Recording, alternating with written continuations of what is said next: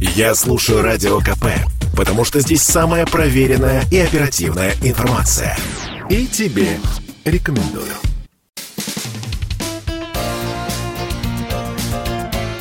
Говорит полковник.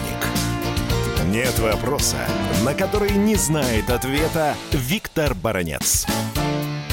Берлин и Париж уже не однажды обвиняли Москву в том, что она якобы саботирует Минские соглашения. Из Берлина и Парижа по-разному звучат оценки позиции России. Иногда они просто нагло перевираются, иногда подаются выгодным для Киева соуса и кратости Киева. И Российское Министерство иностранных дел пошло не побоюсь сказать, на отчаянный шаг. Для того, чтобы поставить все на свои места, ведомство Лаврова решило опубликовать переписку Москвы с Берлином и Парижем. Факт достаточно серьезный, да я бы даже сказал сенсационный. Да потому что и Берлин, и Париж по-разному трактуют позицию Москвы. А как на это все смотреть с точки зрения, скажем так, дипломатической этики. Почему же такое случилось? И можно ли было это делать?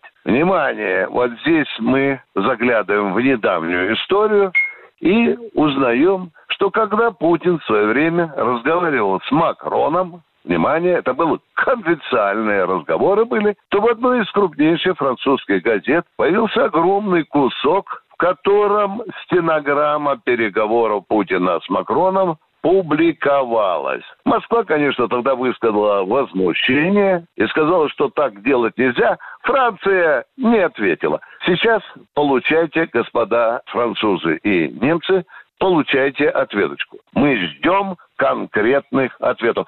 Так что, господа французы и немцы, мяч на вашей стороне. Виктор Баранец, Радио «Комсомольская правда», Москва. Полковник. Это спорт неприкрытый и не скучный. Спорт, в котором есть жизнь. Спорт, который говорит с тобой как друг. Разный, всесторонний, всеобъемлющий. Новый портал о спорте – sportkp.ru О спорте, как о жизни.